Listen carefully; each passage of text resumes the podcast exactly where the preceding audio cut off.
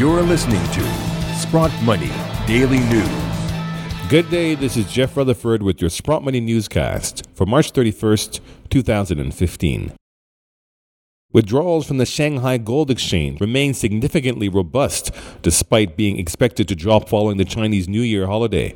Despite reports that demand is sliding, in the three weeks of trading since the holidays end, withdrawals from the exchange have totaled 149 tons. The latest figure from the Shanghai Gold Exchange is for the movement of 53 tons out of the exchange during the week ending March 20th following 51 tons a week earlier and 45 tons in the week before. This will make the total up until March 20th an exceptional 561 tons.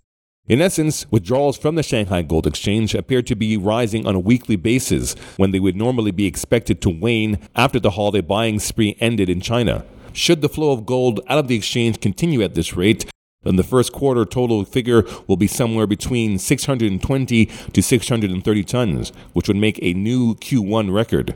If this continues to be the established pattern of Shanghai Gold Exchange withdrawals for the upcoming year, this year could reach a new record of 2,300 tons or more. However, there are reports that Asian demand has declined in the past week as the gold price rose with premiums dropping significantly in India and China. Only time will tell how much this will affect gold withdrawals for the past week and in the weeks ahead from the Shanghai Gold Exchange. Annual core consumer inflation in Japan, the world's third largest economy, stopped rising for the first time in almost two years in February, wiping out the effect of last year's sales tax increase in April.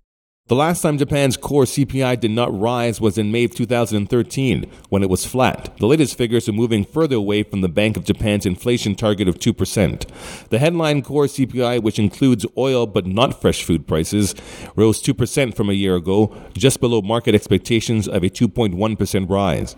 The country's economy came out of recession in the fourth quarter of last year, but its recovery remains fragile on sluggish household and business spending. Economists said the data put more pressure on the central bank to expand its monetary policy as falling oil prices kept inflation subdued. However, analysts do not expect the Bank of Japan to add to last year's October stimulus plans until the second half of this year because officials had been anticipating the decreasing of inflation. Gold futures edged lower today amid a modest surge in the US dollar on the final day of trading in March as the precious metal posted its second consecutive monthly loss. Global investors also awaited a potential deal regarding the destabilization of Iran's nuclear program. Iran and a group of six major world powers reportedly moved closer to a preliminary accord yesterday afternoon in Lausanne, Switzerland, but had yet to reach a deal ahead of a midnight deadline. There were indications that the most complex issues would be deferred for a final agreement in three months. Gold for June delivery slid $1.70 to $1,183.60 a troy ounce, while silver for May delivery fell slightly by 7 cents to $16.61. Platinum for May delivery gained $24.90 to $1,141.80, and palladium for June delivery gained $5.15 to $735.80 a troy ounce.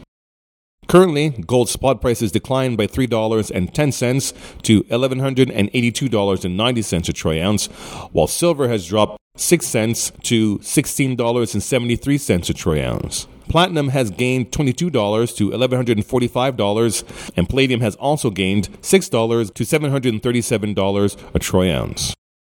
Well, that's what's in the news. Don't forget, today is the last day to take advantage of our free shipping and insurance promotion, and also send in your questions to our next guest on Ask the Expert, Andrew Maguire. Go to sprottmoney.com for more details. For Sprott Money News, I'm Jeff Rutherford. Thank you for listening.